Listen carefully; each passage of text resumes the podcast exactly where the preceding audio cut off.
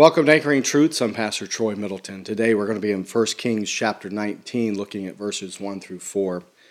The Bible says, "And Ahab told Jezebel all that Elijah had done, and withal how he had slain all the prophets with the sword. Then Jezebel sent a messenger unto Elijah, saying, So let the gods do to me, and more also, if I make not thy life as the life of one of them, by tomorrow about this time.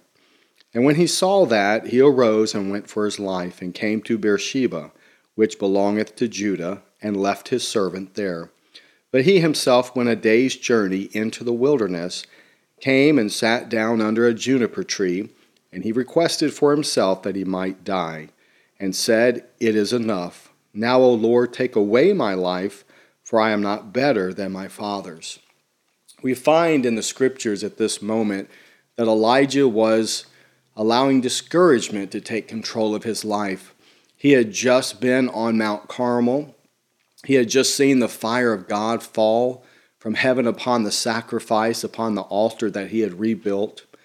God had used him in a great way to turn the hearts of his people back to him, to show the people that there's only one true living God, and that is Jehovah.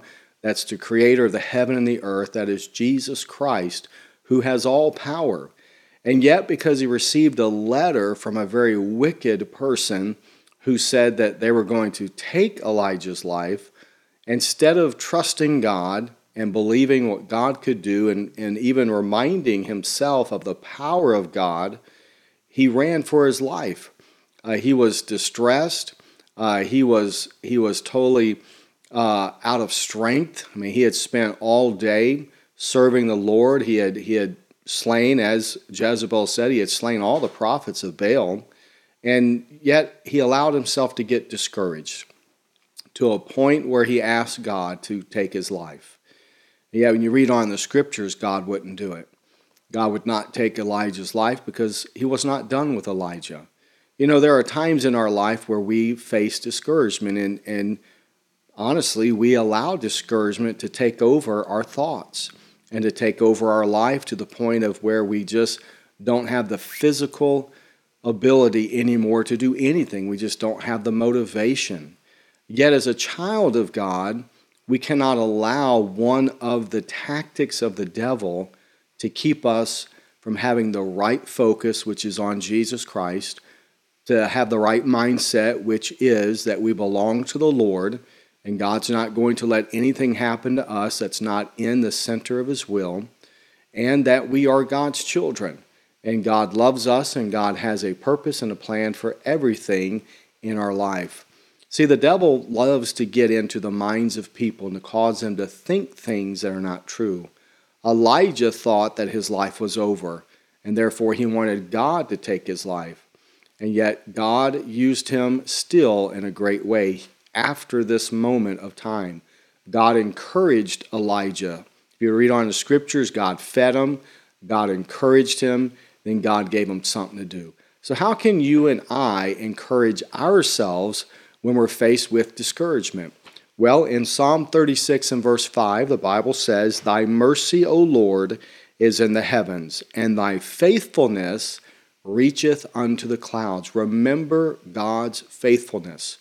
God is always faithful to you, his child, the one that he went to the cross for, the one that he shed his blood for, the one that he was crucified for, the one that he rose again from the dead for, you. He's faithful to you. He's faithful to me. I remember David being at a moment in his life, being discouraged because of what was going on. And yet the Bible records at one time in David's life that he sat down and encouraged himself in the Lord. How do you do that?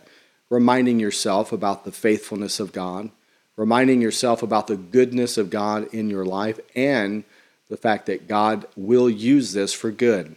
He's done it many times before in our lives, and he'll continue to use discouraging moments for good. But don't let discouragement take control of your life and cause you to become unusable. Don't allow discouragement to ruin your life. Be honest with God and say, Lord, I am discouraged right now, and Lord, I need your help, and God will help you. Remember, he, he wants to use you in a great and powerful way. He wants to show himself mighty in your life. So don't let discouragement take control of your life. Let God have full control. Be honest with God and allow your faith in Jesus Christ to give you the victory over discouragement. Remember, keep anchoring yourself in the truth of God's word.